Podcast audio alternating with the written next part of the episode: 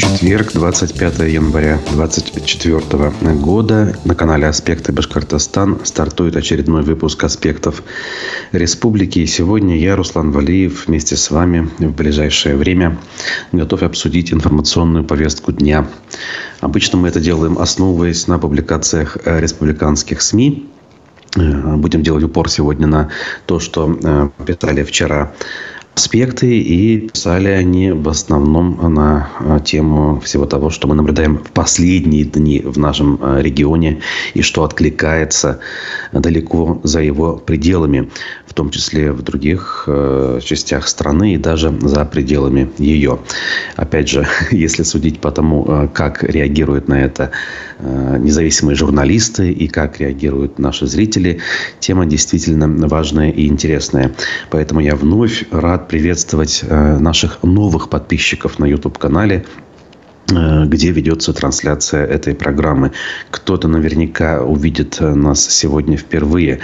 Кто-то увидит, даже не будучи подписанным. Кстати, статистика говорит, что 95% зрителей всех, не только наших эфиров, но и всех роликов, нас смотрят без подписки. Поэтому, пожалуйста, поставьте галочку напротив слова «подписаться» для того, чтобы не пропускать все самое важное. Что покажется неинтересным и неважным, можно не смотреть, но у нас всегда найдется э, актуальное что-то. Тем более здесь мы стараемся говорить правду. И правду касательно не только Башкортостана, но и в принципе всего того, что нас окружает. Здесь звучат разные мнения. С некоторыми можно не соглашаться. Но мы стараемся, опять же, всю палитру мнений э, попытаться озвучить с помощью наших гостей и спикеров. И здесь э, открывается поле для дискуссии, и особенно в тех случаях, если э, зрители не согласны с мнением, звучащим в нашей студии или по онлайн-видеосвязи. Было время до последнего момента у нас и чиновники, даже высокопоставленные бывали. Может, дальше будут, посмотрим. И даже к ним адресовать свои вопросы можно. Поэтому и лайки, и комментарии, все это дело на своих местах. Пожалуйста, пишите, отмечайте. Давайте делать, э, как говорится, насыщеннее, острее наши встречи. Руслану Карачурину также доброе утро. Спасибо за то, что в чате приветствуете. Остальные присоединяйтесь. Чат сегодня, как обычно, пригодится.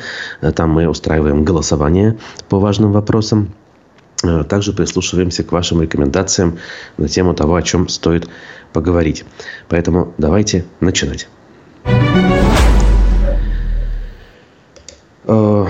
Должен сказать, э, что э, Вчера на вечером поздно, после 10 вечера э, по башкортостанскому времени, вышло интервью в программе «Аспекты мнений», которое я брал у журналиста, известного Максима Курникова, который в 2016 году э, основал, запустил э, «Эхо Москвы» в Уфе, уфимскую редакцию известной, но ныне ликвидированной радиостанции. После он работал заместителем главного редактора всего «Эхо Москвы», э, Алексея Венедиктова, признанного иностранным агентом. Далее Максим Курников был вынужден переехать сюда, в Берлин. И здесь ему удалось запустить проект «Эхо», уже не Москвы, конечно, и не в том масштабе, и не с теми функциями, э, которые были раньше, но все-таки э, каким-то образом аккумулировать, что ли, вокруг себя э, журналистское сообщество, которое соотносит себя, не обязательно даже работало раньше в проекте «Эхо». В общем, это интервью мне кажется очень важным, потому что мы затронули те вопросы, э, которые э, в последнее время, ну, скажем так, не очень-то затрагивались комментаторами этой темы, в том числе мной. Наверное, те, кто нас смотрит, заметили, что лично я э, многим журналистам давал комментарии по событиям в Башкортостане, но обычно это плюс-минус одно и то же. То есть общая картина, как она возникла, что там происходит и какие сейчас последствия. В этом интервью с Максимом Курниковым мы немножечко Э, попытались проанализировать. В общем, оно есть на нашем канале в полной версии. Э, посмотрите, прокомментируйте, поставьте лайк. А сегодня мы э, послушаем фрагмент этого интервью в нашей с вами программе. Ну и, соответственно, к событиям. К событиям, что я хочу сказать. Завтра в республике анонсирована акция в поддержку Радия Хабирова и его политики. Концерт заявлен, куда уже приглашены и изъявили желание там поучаствовать целый ряд артистов. Прежде всего, э, башкирских, в том смысле, что они не, не просто из Башкортостана, а они э, башкирские по национальности, этнически. Кто-то танцует, кто-то поет, э, кто-то и то, и другое делает, как этнопроект «Зайнеддин», например. Интересный молодой человек, Загир Зайнеддинов, Э, популяризирует э, башкирскую культуру на современный лад. Опять же, кто не знает, посмотрите, довольно-таки симпатично у него все это выглядит. Как-то где-то году в 2019 он у меня был на интервью на Ихе, поскольку впечатлил, в общем-то. И вот он в последнее время завсегдатай всех этих э, провластных мероприятий. А вчера пост написал э, в Инстаграме. И в целом текст довольно-таки нормальный, знаете ли. Ну, то есть, давайте, э, в общем, за мир, давайте дружить, давайте как-то, я не знаю, там, конструктивно себя вести. Ну, в общем и целом, знаете, ну, нельзя не согласиться. Но в конце добавил хэштеги с этими буквами Z.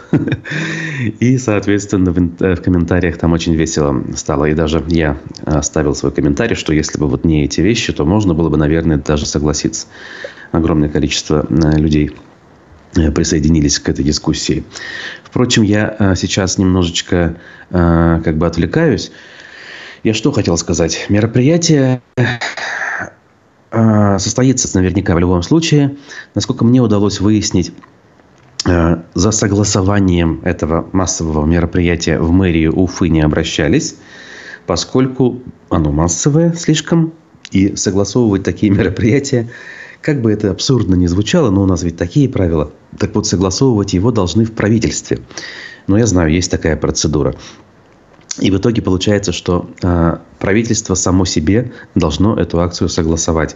Будет ли оно э, делать и заморачиваться этим, вопрос остается открытым.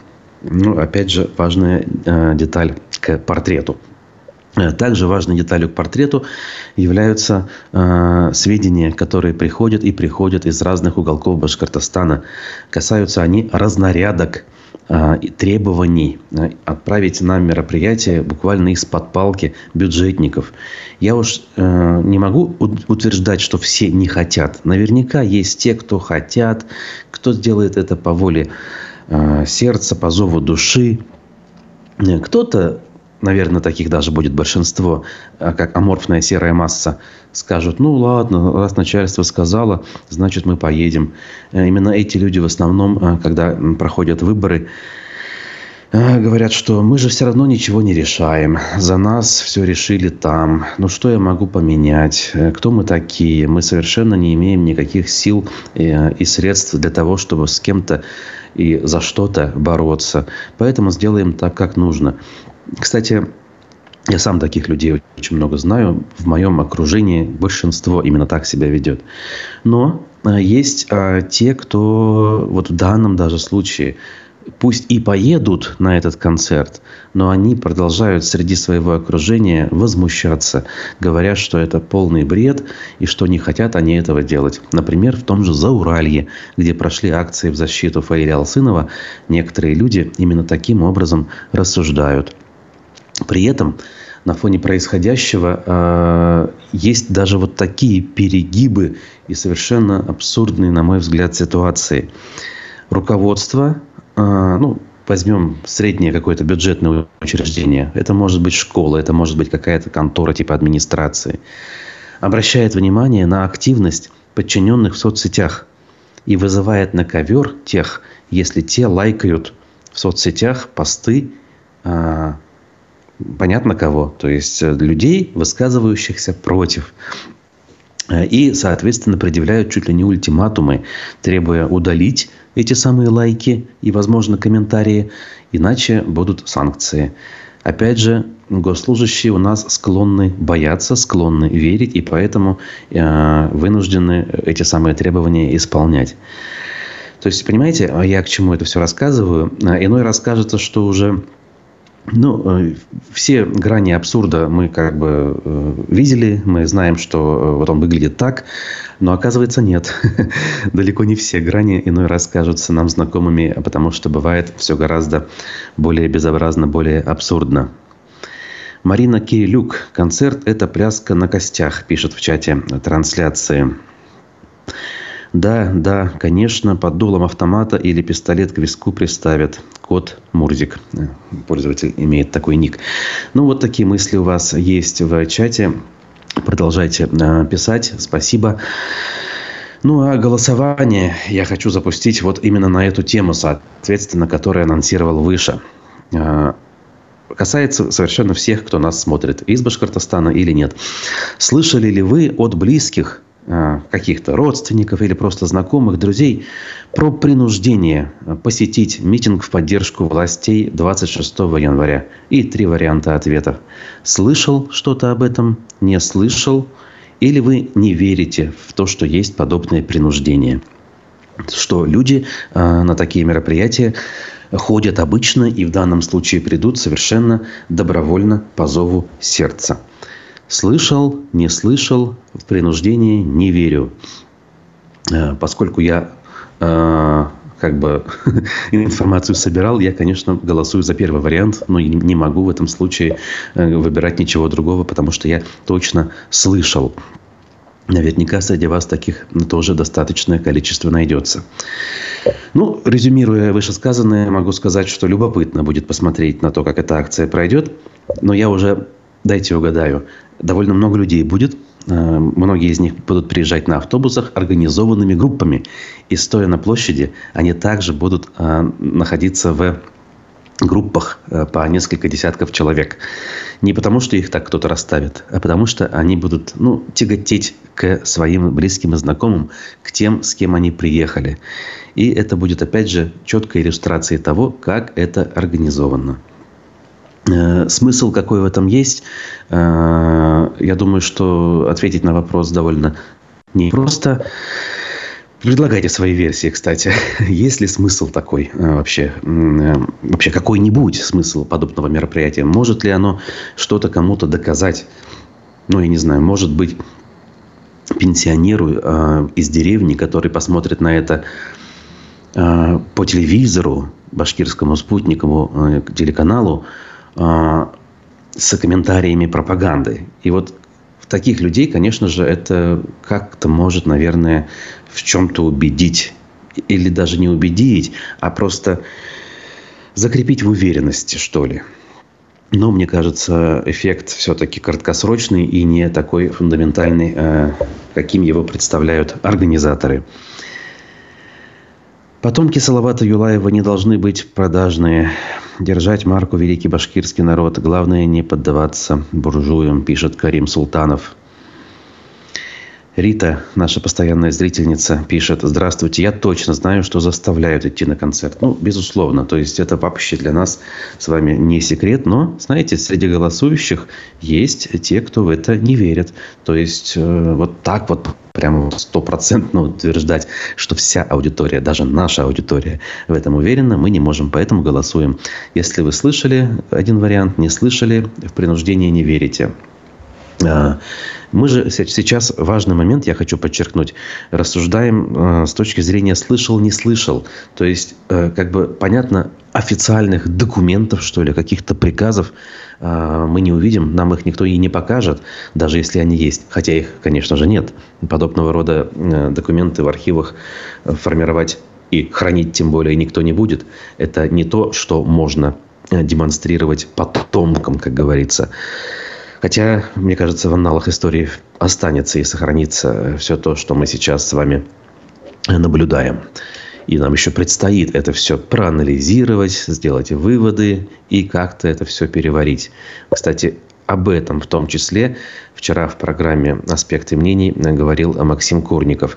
И я предлагаю сейчас э, послушать фрагмент этой программы, во фрагменте упоминаются лица, которые признаны российскими властями иностранными агентами. Ну и мы обсуждали, в общем, о некоторых гранях тех последствий, которые уже есть после башкортостанского протеста и которые могут быть в том числе для власти.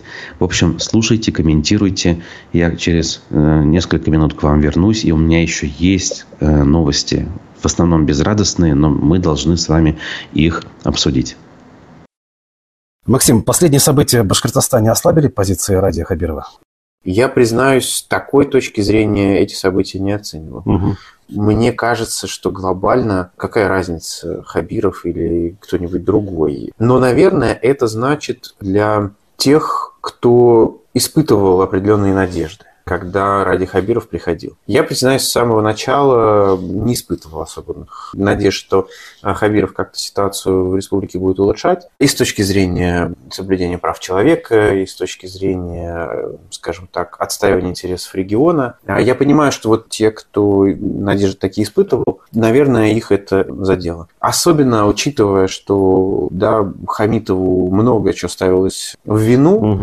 особенно на контрасте с Муртазо Рахимовым, который выходил. И поэтому, наверное, ожидания определенные были сформированы. У меня этих ожиданий не было. Мне казалось, что, в общем, так оно примерно и будет. Откровенно говоря, я думаю, что Хотя сейчас я представляю, как много людей в Башкортостане со мной не согласится, особенно людей, симпатизирующих той повестке, которую и башкорты, в общем, многие другие люди, которые, скорее, может быть, вспоминают с теплотой временах э, еще Рахимова. Мне кажется, что Хамитов действительно гораздо больше отстаивал интересы Башкортостана и, самое главное, э, в том числе людей, которые живут в Башкортостане разных национальностей, но и башкир, в частности, гораздо лучше и эффективнее, чем Хабиров.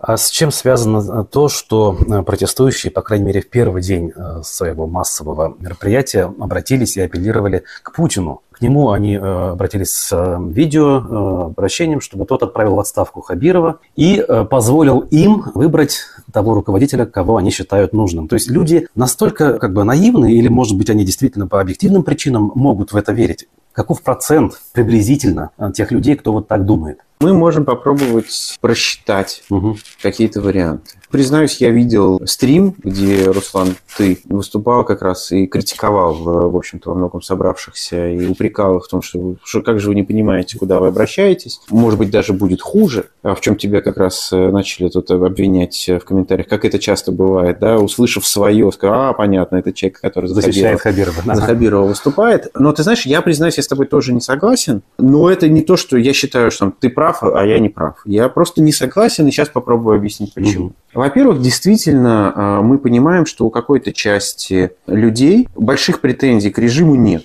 Они не считают, что права человека – это что-то, что должно стоять во главе угла. Может быть, даже это не что-то, чему надо ставить стелу в э, центре Уфы. Это скорее просто какие-то разговоры и, и, и пустая болтовня. Более того, есть большая часть людей, которые к режиму не испытывают той неприязни, которую там многие испытывают. И поэтому для них обращаться к руководителю этого режима, в общем, кажется логичным угу. и правильным.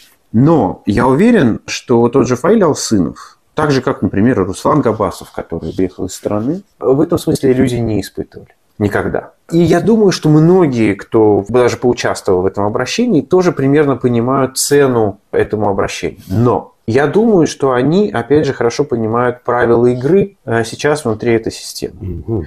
И они понимают, что э, внутри этих правил э, действительно есть еще какие-то маятники, которые можно попробовать толкнуть, и, а, а там, глядишь, может быть, движение получится такое, которое сразу с первого раза не видно. Я думаю, что это тот инструмент, который доступен. А что они еще могут сделать? Как они могут показать, что они не собираются ничего громить, ничего крушить, что они не собираются никого бить никого атаковать, что они не против вообще закона? Понятно как обратиться к тому, кто в этой системе типа гарант Конституции. И в этом смысле абсолютно логичный ход, и я бы здесь не вешал бы никаких собак на тех, кто обращается к Путину. Это понятный механизм протеста.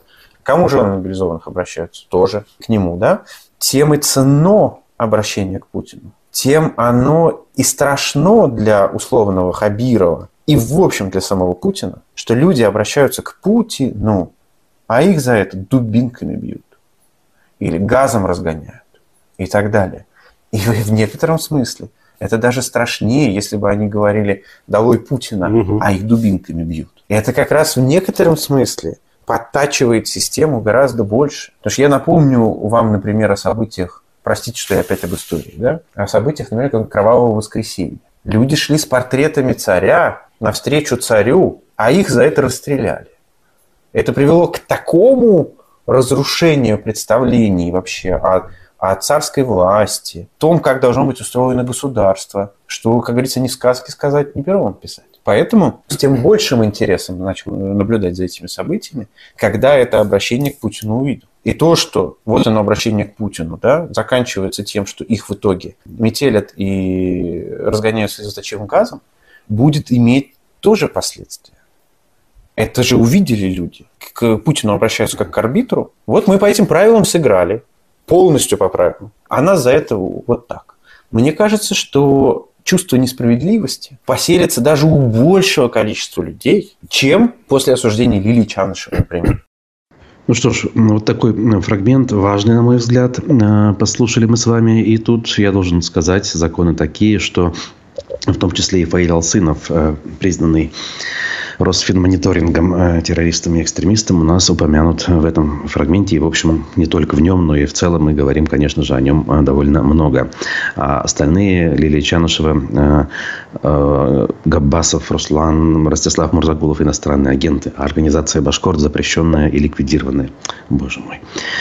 А почему бы не провести концерт в поддержку невиновных, э, в кавычках, в доску своих Беляева, Кучербаева, Юланова, Прочаковской? За повышение им зарплаты, за их новые высокие должности в ближайшем будущем, пишет Евгений Черниковский, наш постоянный зритель. Спасибо за любопытное мнение.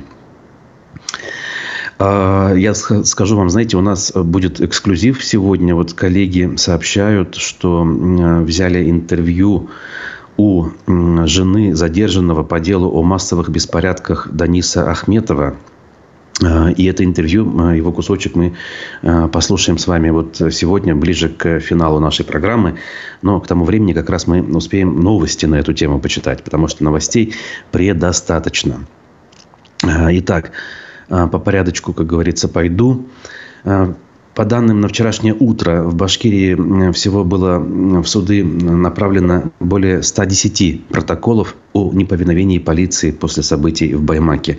Об этом сообщали тогда пруфы. В том числе в Баймакский районный суд э, поступило 37 протоколов, в Кировский райсуд Уфы 27, в другие суды республики 47. А, несколько человек э, отбывали уже наказание. Э, кто-то, кстати говоря, уже даже успел выйти. Вот я прямо сейчас вижу в соцсетях э, Рустам Абдразаков вышел после пяти суток ареста. Кстати, про него пропаганда писала в самом начале, что он лидер какой-то там запрещенной террористической организации Нурджуллар. Кто-нибудь слышал когда-нибудь о такой? Тем более о том, что она на территории республики пытается функционировать. Разумеется, э, я думаю, вряд ли. Но если слышали, пишите. Я тут э, настаивать не могу. И э, несмотря на всю вот эту вот атаку, пока что, слава богу, Абдразаков на свободе. Надеюсь, что это же коснется и всех остальных. Но э, и вопиющие случаи есть. Хотя, опять же, что же я говорю, они все на самом деле вопиющие. В Салавате прошел обыск в квартире Лейсана Равиловой и ее матери Альфинур Рахматуллиной. А, матери предъявили обвинение в участии в массовых беспорядках. Обыск был направлен на поиск оружия, записей и других материалов. Представляете? Э, женщине 60 э, лет, она бывший педагог, башкирка, в общем, человек, который свою идентичность подчеркивает. Судя по фотографиям, она была в 2020 году на защите Куштау, то есть человек неравнодушный. После этого ее увезли в неизвестном направлении. И есть все основания предполагать, что раз все так жестко происходит, то речь может идти об уголовном преследовании. Еще раз, 60 лет, пенсионерка. И далее, как говорится, сами можете продолжить смысловой ряд. А, интересное тут пишет сообщение а, человек с ником МНРББЛ. Да, я была запучена и за ту башню Кремля, которая запучена. А сейчас и не знаю, как быть. За державу обидно. Очень вас понимаю. Вообще, э, мне кажется, вот этот вот мысленный процесс, который происходит, когда мы видим совершенно вопиющие и неожиданные для себя вещи, он, вещи, он непростой. Знаете, это как признать, э, что как ребенку, например, во дворе признать, что его папа плохой. Вот знаете, э, ребята, когда играют в детстве, они любят э, как говорится, спорить, а, кто круче. А мой брат твоего побьет, а мой нет, мой твоего побьет, ну, условно, да, или там папа. И вот вы представьте себе, что такой ребенок э, по какой-то причине должен выйти и признать, нет, там мой брат плохой или папа, а, он никого не побьет, потому что вот такой-такой. Конечно, с возрастом э, даже дети начинают это признавать. Не все, но некоторые. Но это очень сложно психологически. И этот момент, ну, знаете, я тоже в свое время его прожил. Скажем, до 2007 года, ближе к концу второго срока, я, в общем и целом, как бы э, поддерживал в общем-то, я, конечно, не голосовал ни в 2000 ни в 2004 ну, там были объективные причины. В 2000 мне еще не исполнилось 18, а в четвертом я был занят на работе. Вот. Но ведь этот процесс осознания и понимания, он же шел не в один момент. Это был мыслительный процесс, долгий э, процесс изучения информации.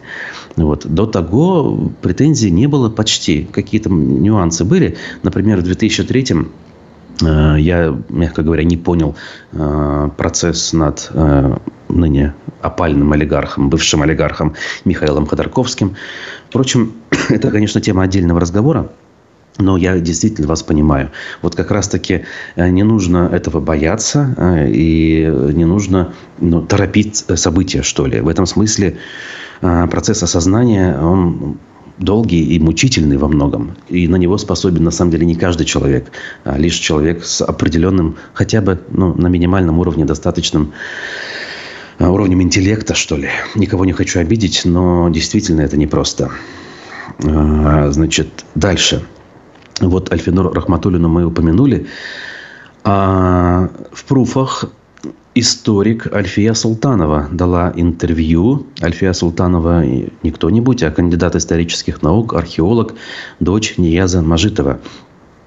Она обратилась к э, руководству региона. Ради Фаритович, эту кашу заварили вы. Исключительно ваша вина в том, что события переросли в подобные волнения, и вам предстоит решить эту проблему. Ну, что ж, вон, решают. Митинг-концерт на днях завтра. Это ваша обязанность, но не такими методами. Если вы считаете, что Алсынов отец четверых детей, один из которых грудной еще пошел на самоубийство, в кавычках, выступая на экоактивистских мероприятиях, то вы глубоко ошибаетесь. Он выполнял ту задачу, которую считает возможной. И ваше стремление убрать его как народного лидера – при этом я его сама лично не знаю, переросло любые пути политической деятельности. Решайте проблему, если не хотите остаться в памяти людской палачом башкирского народа. А, ну, вот когда авторитетные люди начинают такие вещи говорить, понятно, не массово. А масса-то все-таки она зачастую запугана э, и инертно и бесхребетно. Но вот отдельные люди начинают говорить, мне кажется, это дорогого стоит. Поэтому я особое внимание обращаю на вот э, конкретно такое обращение и подобные ему э, обращения. Еще один человек, экоактивист из Зауралья, Баранбай Аскаров, в свое время был у нас в эфире. Э, он считает, что в ситуацию в Башкирии должен вмешаться федеральный центр. Это вот э, дискуссии о том, что люди обращаются к Путину. Э, и почему они это делают. Вчера, кстати, с Максимом Кордовым мы об этом говорили. Тоже рекомендую к прослушиванию, к анализу этого фрагмента. Значит, и вот он продолжает эту мысль. Если у Ради Хабирова осталась хоть капелька уважения к себе, он должен сказать «я ухожу», сказал Буранбай Аскаров. Я считаю, что конфликт разрешить, Хабиров и его команда э, должны уйти в отставку. Всех задержанных надо отпустить, все возбужденные дела прекратить, э, потому что там налицо провокации со стороны силовиков. И в ситуацию должен вмешаться федеральный центр. Ну, окей, как говорится, я опять же остаюсь при мнении, что смена команды Хабирова на уровне Башкортостана – это менять шило на мыло. Э, в общем, не вижу я никаких э, шансов, что какие-то другие руководители, какие-то другие команды могут качественно что-то изменить. Абсолютная вертикаль не позволит это сделать. Но если люди хотят, их право, как говорится. Вот. Э, при этом, э, повторю, опять же, мысль важную. Вот люди подчеркнуто э, говорили, что они к диалогу готовы. То есть они пришли не крушить, громить, а обращаться к федеральной власти с обращением. То есть говорить, что смотрите, мы в вас верим, мы к вам апеллируем. А те ответили чем? Разгоном, физическим воздействием, палками, дубинками, э, газом. И вот после этого, наверное, конечно же, как наша зрительница или зритель с ником МНР начинает мыслительный процесс работать, да, а тем ли мы доверяем, в конце концов, к тем ли мы обращаемся со своими воззваниями. Выводы, как говорится, сами делайте. Э, даже татарские активисты на севере Башкортостана получили предостережение об участии в митингах. А, пишут пруфы. Значит, активист и предприниматель Радик Гимазиддинов из Верхнееркеева, то есть это северо-запад Башкортостана, граница с Татарстаном, такой татарский район, классический. Вот. Он сообщил пруфам, что получил письменное предупреждение об ответственности за участие в несанкционированном митинге. Ох, любят у нас вот эти вот предостережения. Мне даже как журналисту в 2021 году приносили. То есть мне приносили как гражданину, хотя я объяснял, что я на эти мероприятия хожу э, фиксировать э, происходящее. В общем, понятно. В документе там э, обычно говорится, что недопустимы действия, создающие условия для совершения преступлений, административных правонарушений, разрешение которых отнесено к компетенции полиции. А вот Марина Кириллюк пишет. Я далека от политики, сильно голодала в годы перестройки и сейчас думаю, что все можно стерпеть. Сейчас продукты подорожали так, что вынуждена покупать только акционный продукт, и это готово терпеть. Но когда избивают моих земляков, это недопустимо. Вот дискурс, связанный с тем, что перестройку там в 90-е денег не было и есть было нечего, а сейчас все хорошо, и поэтому а, сейчас все замечательно. Я, конечно же, не разделяю, хотя понимаю, опять же, э, то, что движет людьми. Но понимаете, э, как бы не только в этом, что ли, заключается э, эффективность и правильность той или иной политики. Обстоятельства такие было трудно. Нефть, в конце концов, была дешевая. И страна развалилась недавно, в тот момент, в 90-е годы. Поэтому было тяжело. Экономические связи порушены. Бизнес на ноги не встал. Потом это все на ноги встало по объективным причинам. Нефть подорожала, прошло время. И в заслугу нынешнему режиму это ставить не надо. Если бы он работал более эффективно, сейчас не пришлось бы вам покупать, условно говоря, только акционные продукты. Триллионы денег ушли в никуда за последние годы. А если бы они ушли, ушли, опять же, я очень простыми словами выражаюсь, если бы они ушли туда, то я не знаю, на каком уровне жизни находилась бы сейчас э, бытовая жизнь наших с вами соотечественников, то есть наш, нас с вами. Кое-кому повезло оказаться в нужное время в нужном месте. Вот и все. Заслуг в этом нет. Есть лишь... Э, вот все то, что произошло, оно произошло на самом деле не благодаря, а вопреки. То есть, э, ну, я не знаю, что нужно было делать, чтобы э, уровень жизни россиян за последние годы не вырос. Ну, просто вот стараться это делать, да. Но вроде этого делать не старались, и поэтому люди стали жить чуть лучше. Но в заслугу это ставить им не надо. Вовремя нужно уходить, опять же, для того, чтобы это развитие продолжалось. Десять лет развития нет. И наоборот, ситуация стала хуже, как вы говорите, да, приходится покупать акционные товары, потому что цены растут. В общем, опять же, нужно смотреть не однобоко на этот момент, э, что делают, к сожалению, очень многие, в том числе мои родные и близкие. Вот было тяжело, а сейчас хорошо. Я прекрасно помню, что было тяжело.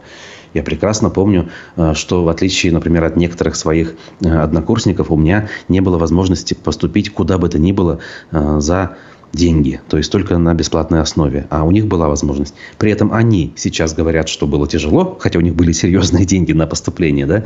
А я говорю, что было тяжело, да, но, знаете, надежда была. Надежда была, что завтра будет лучше. А сейчас есть абсолютная уверенность, что будет завтра только хуже.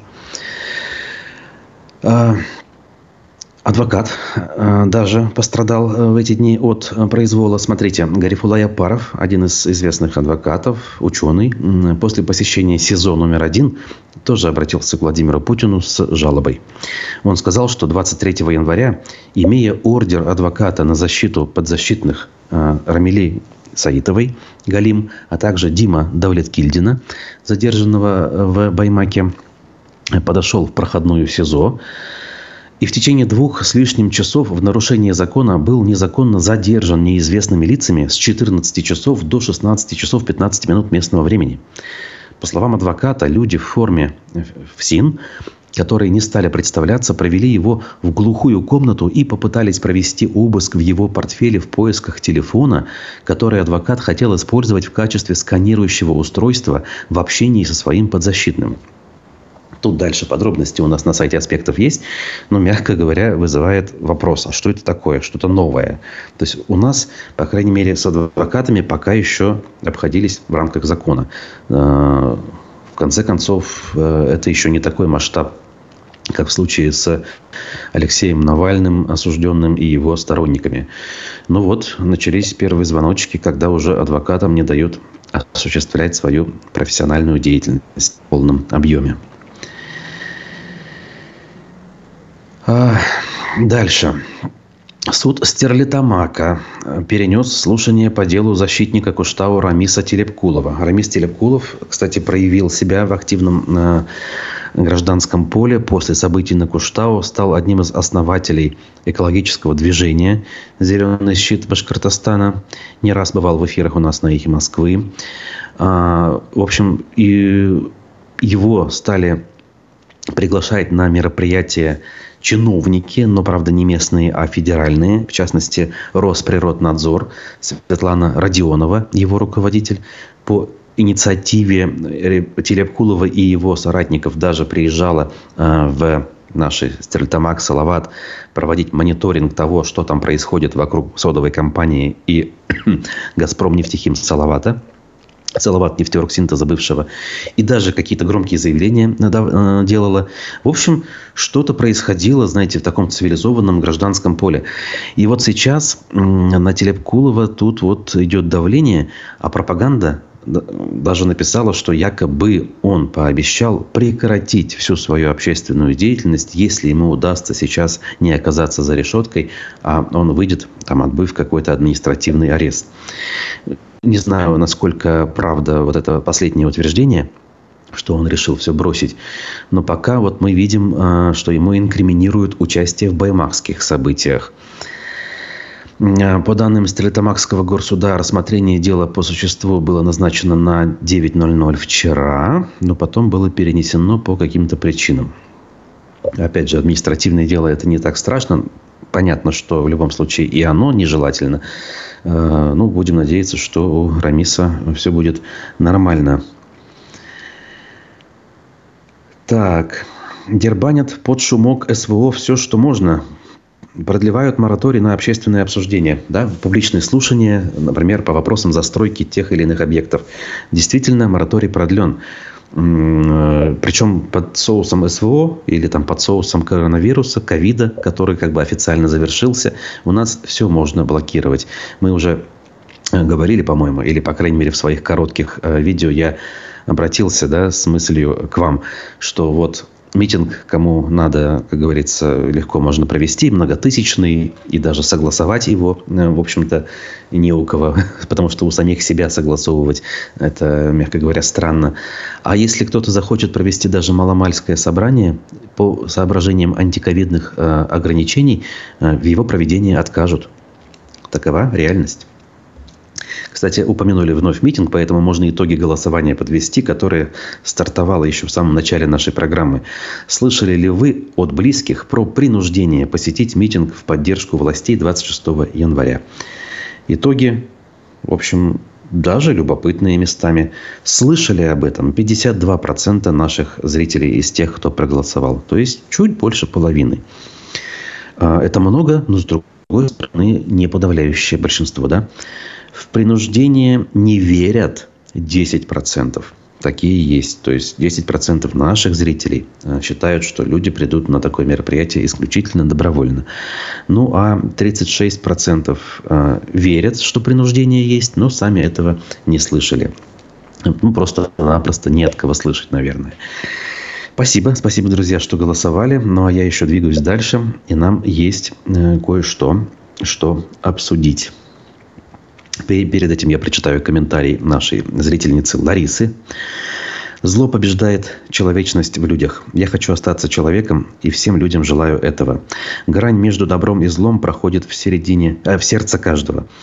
В сложившейся ситуации нужно жить дальше, просто жить. Спасибо за эти слова. Мне кажется, очень важны эти слова. И э, опять же, тем, кто э, закрывает даже от самих себя свое человеческое нутро, оправдывая тем, что надо как-то жить дальше, надо работать. Э, мне кажется, стоит все-таки призадуматься. Да, может быть, не стоит лезть там на баррикады. И кто к этому призывает? Никто. Э, речь только о мирных э, событиях, безусловно, идет. Вот. Но каким-то образом, знаете, гражданскую позицию можно проявлять даже в законном и безопасном ключе. Например, поставить подпись за кандидата э, в президенты Бориса Надеждина. Как бы к нему ни относились, э, в общем, мне кажется, э, очень показательным является то, как люди массово, стоя в очередях, идут ставить за него подпись. Люди готовы поставить подпись уже за, ну, я не знаю, робота-андроида любого, да, э, кто э, мог бы заменить тех людей, кто много-много лет маячит с экранов телевизоров. А, дальше, друзья, дальше. Вижу, что тут и сообщения есть. Ну вот, как бы надо кое-что еще обсудить. Но перед тем, как совсем финальные новости обсудим, давайте все-таки послушаем аудиофрагмент. Я еще сам его не слышал. Главный редактор «Аспектов» Разив Абдуллин э, записал интервью с Илюзой Ахметовой, женой задержанного по делу о массовых беспорядках э, Дениса Ахметова. Коллеги утверждают, что важная история, э, довольно-таки острое, поэтому все-таки слушаем, комментируем. А я вернусь и еще кое-что, скажем так, для э, окончания эфира э, с вами обсужу. Ильза, расскажите, пожалуйста, когда и как, при, при каких обстоятельствах забрали вашего мужа? Так, получается, позавчера, 23 января, в полдевятого к нам врываются домой люди – Э, четверо из них заходят домой и э, в течение получаса забирают. В это же время происходит у нас дома обыск, и вот как бы его вот так забирают. А эти люди представились, э, объяснили, что почему пришли или как-то по-другому происходило? Нет, они даже не постучались, они зашли и сразу Ахметов да не здесь живет. Я сразу встала, я говорю, да. И что говорю, что надо? Как бы один из них перед глазами показал э, корочку, как сказать, э, Росгвардии, и, и все. Вот, и, и все. И они начали как бы смотреть дом уже. Я начала, я говорю, на каком, говорю, основании смотрите дом? Я говорю, должен быть приказ, либо что-то. Они, да, у меня перед глазами помахали тоже одной бумажкой, что я тоже не успела, можно сказать, прочитать, что там написано, и все. А вот именно приказы, чтобы как-то, не знаю, бумаги, извещения, чтобы забрать Даниса, не было. А это правда, что вам сломали ворота и двери? Да. А как это произошло? Сейчас вы уже, я так понимаю, восстановили, да, все? Э, ворота большие. Когда мы выходили, я у них как бы сразу, прям у меня там как бы истерика была, попросила сразу починить. Там двое вот этих вот мужчин из э, в масках, они сразу все как бы починили, э, сделали как есть. Они потому что не маленькие ворота сломали, ну, то есть, где машина заходит, откуда вот эти вот большие, они оттуда зашли. Что вы сейчас знаете о судьбе вашего мужа? Есть ли у вас адвокат? Насчет адвоката, да, у нас есть. Э, адвокат по назначению, а также наш семейный, э, один знакомый будет заниматься. И насчет статьи сразу, вот вечером, когда я уже начала давать огласку, он мне позвонил, потому что днем я его найти не могла, и я как бы во все группы везде кричала, я его не могу найти, звонила по отделам, и он мне позвонил, говорит, все, у меня вот 91-я э, статья дают 10 суток. Я такая успокаиваюсь, э, он говорит, поймаки, я думаю, все, на этом все, 10 суток отсидит и выйдет. Потом утром мне звонит Следственный комитет города Уфы и говорят, вот вашего мужа привезли в Уфу для, ну, чтобы этот, в СИЗО. Сегодня будет у него суд. Прям сегодня? Нет, нет, нет, А, это вчера. уже вчера, это Мгм. вчера, да. Хорошо. Вот вчера, вчера у него суд был по мере пресечения. И до 17 марта сказали, будешь тут, в Уфе, по Достоевского 39.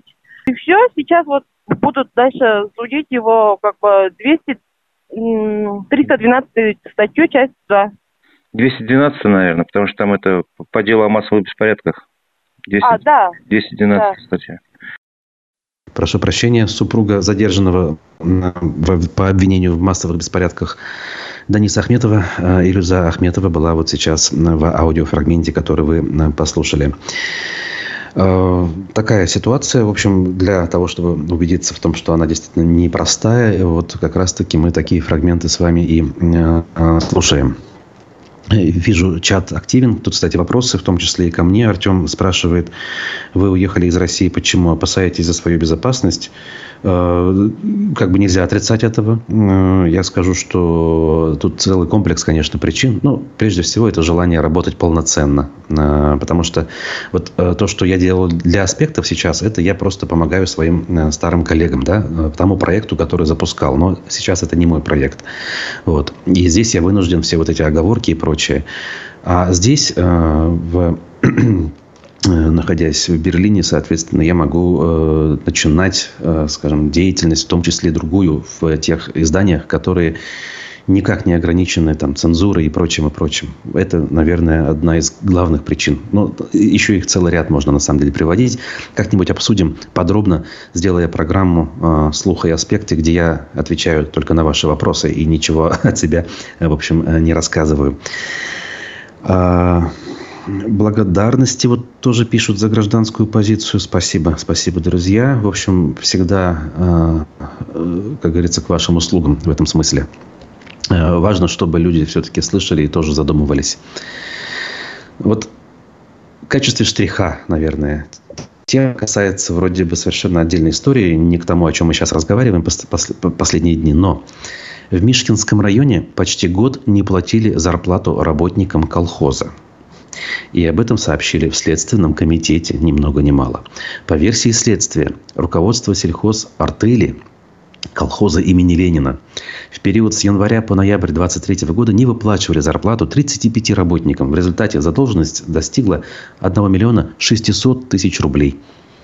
Ну, сразу можно понять размер зарплаты, да? Миллион шестьсот тридцати пяти работникам в течение почти года. Но даже ее не платили. При этом в указанный период у организации имелись деньги там, и прам-пам-пам. Вы понимаете, что происходит? Вот, э, а что мы слышали от этих людей? Какие-то претензии они высказывали, э, какие-то акции протеста устраивали? Нет. И это говорит о чем? О том, что к сожалению, но так сложились объективные обстоятельства. Подавляющее большинство людей у нас э, готовы терпеть. Готовы терпеть э, происходящее и считают, что, в общем, от них на самом деле ничего не зависит. Виноваты они в этом, ну, наверное, лишь отчасти. Э, Вообще виновата, конечно, та история, которая сложилась э, в нашей стране ну, за последние уже 100, 100 с небольшим лет. Я сейчас, опять же, немножечко упрощаю. Наверное, граней у этой истории гораздо больше. Не наверное, а точно. Но как бы вот хочу донести лишь ход мысли да, э, на эту тему. И э, людям, э, когда много лет вдалбливают, что они бесправные существа, и э, преподают урок выученной беспомощности, есть такая формулировка в последнее время, они, в общем, и не могут иначе. Э, Большей частью своей они э, поддаются, люди, они, мы, как хотите, тому воздействию, которое идет извне. Последние 25 лет, ну, особенно последние 10 лет, пропаганда, конечно, она стала намного более мощной, во-первых. Во-вторых, намного более искусной, э, профессиональной, я вам скажу. Вот знаете, э, было время, еще относительно недавно, я мог специально в профессиональных целях э, задаться э, задачей там, посмотреть в течение дня несколько пропагандистских ток-шоу. И даже у меня значит, начинался мыслительный процесс. А смотри-ка, Руслан, говорю я себе, вот этот товарищ э, интересную мысль озвучил, а не копнуть ли глубже в этом направлении. В общем, это эффективная и страшная машина оболванивания, и поэтому э, людей я отчасти понимаю. Вот тех самых колхозников, да, которые в принципе, как бы и не готовы были, и ничего не делали в плане защиты собственных прав. Но мы-то с вами здесь, раз уж собрались, как говорится, да, то, наверное, это э, для, для чего-то нужно. Соответственно, э, говорите, говорите с близкими, да, э, пытайтесь объяснить ситуацию. На самом деле не все еще потеряно. И есть способы даже сейчас в нынешних условиях отстаивать свои какие-то небольшие права, но и в конечном итоге Э, ситуация все равно куда-то вырулит. Она не может не вырулить, понимаете? Вот.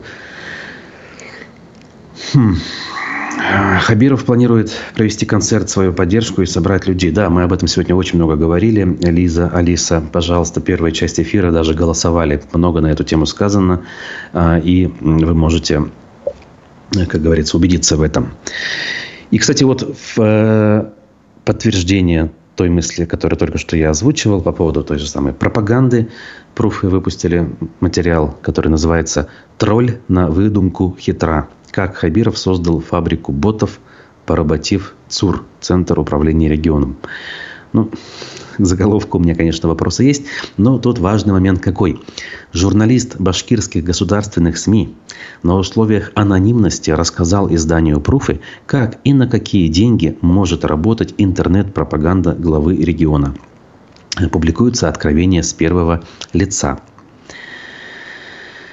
события последних лет показывают, что силовики далеко не благоволят Хабирову и обложили его со всех сторон, заметая под каток правоохранительные машины и министров и советников. Что уж говорить про прислужников более мелкого калибра. Это мысль издания «Пруфы».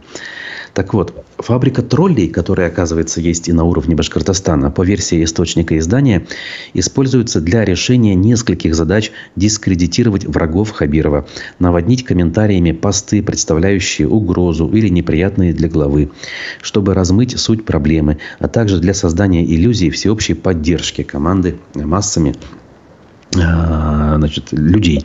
Вероятная схема довольно проста. Хабиров э, на внутренних совещаниях с подчиненными обозначает задачи информационных кампаний. Далее кураторы и ответственные высокопоставленные работники администрации и правительства формируют тезисы и методички, которые спускаются исполнителям непосредственно для размещения и троллинга. На каждом этапе происходят свои искажения повестки, поэтому результатом иногда удивляется и сам Хабиров, но в целом механизм может работать четко, но накладно для бюджета. Тут подробности есть. Опять-таки рекомендую к прочтению. Тема будет обозначена у нас в описании к трансляции. Я сейчас останавливаться не буду.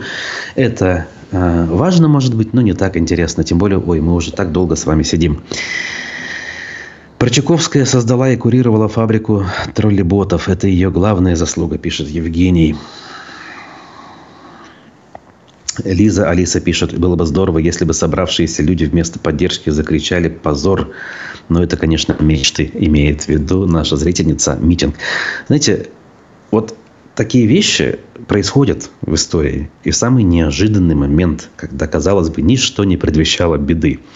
Вспомните судьбу э, румынского лидера многолетнего Николая Чаушеску. Э, я не знаю, в 2010 году, по-моему, давно довольно-таки, э, президент э, пришел на какой-то поединок, вчера об этом вспоминали коллеги, когда еще, опять же, ничто не предвещало беды, и был освистан. Всякое бывает. Вот. А что касается Прочаковской, э, меня, конечно, удивляет, кстати говоря, если интересно. Ну, мне казалось, она там, да, вот занималась всем тем, о чем вы говорите. Мы прекрасно знаем ее э, проект на БСТ, например, где она с микрофоном за шефом бегала. Э, проект «Дома» называется. Ну, вот это не тот человек, мне кажется, который действительно, ну, скажем так, погряз в коррупции и в злоупотреблениях. Вот те обвинения, которые озвучили в ее адрес, ну, они по сегодняшним меркам совершенно смешные, безусловно. Масштаб совершенно какой-то, знаете, детский. Если о хищениях говорить, то совершенно о других уровнях э, нужно предполагать.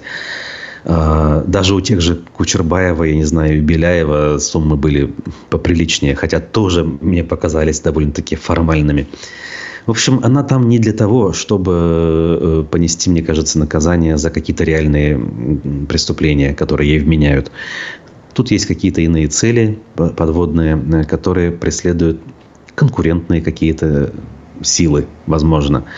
А, либо, я не знаю, те же силовые структуры – которые, как говорят, действительно имеют целый ряд вопросов к руководству Башкортостана, э, решили усилить свои позиции, сделать более толстой папку под названием «Компромат», как вариант. Но это все, знаете, из разряда конспирологии, а конспирологию я, друзья, не очень люблю. И вам не советую увлекаться подобными э, теориями заговора. Есть люди, к сожалению, которые в поисках ответов на сложные вопросы, не имея э, реальной информации, видя оголтелую пропаганду и понимая, что кругом врут, ищут ответы на, знаете, вопросы мироздания совершенно не там, где нужно. Альтернативную историю изучают, я не знаю, там, начинают верить в теорию о плоской земле, и дальше можно это продолжать. Уши в трубочку у меня сворачиваются, когда некоторые на вид приличные люди на полном серьезе э, об этом рассуждают. Но я, опять же, с пониманием, потому что я уже выше сказал, почему это происходит. В условиях э, всеобщей лжи, промывания мозгов, им кажется, что э, ложью является абсолютно все. То есть, условно говоря, они слушают меня, Э, вроде как бы человеку, как человеку мне раньше там доверяли, но говорят, и ты, Руслан, все врешь, потому что вот иначе быть не может. Э, ложь – это как бы основа нашего мироздания, поэтому и даже ты, вроде парень неплохой, но ты врешь.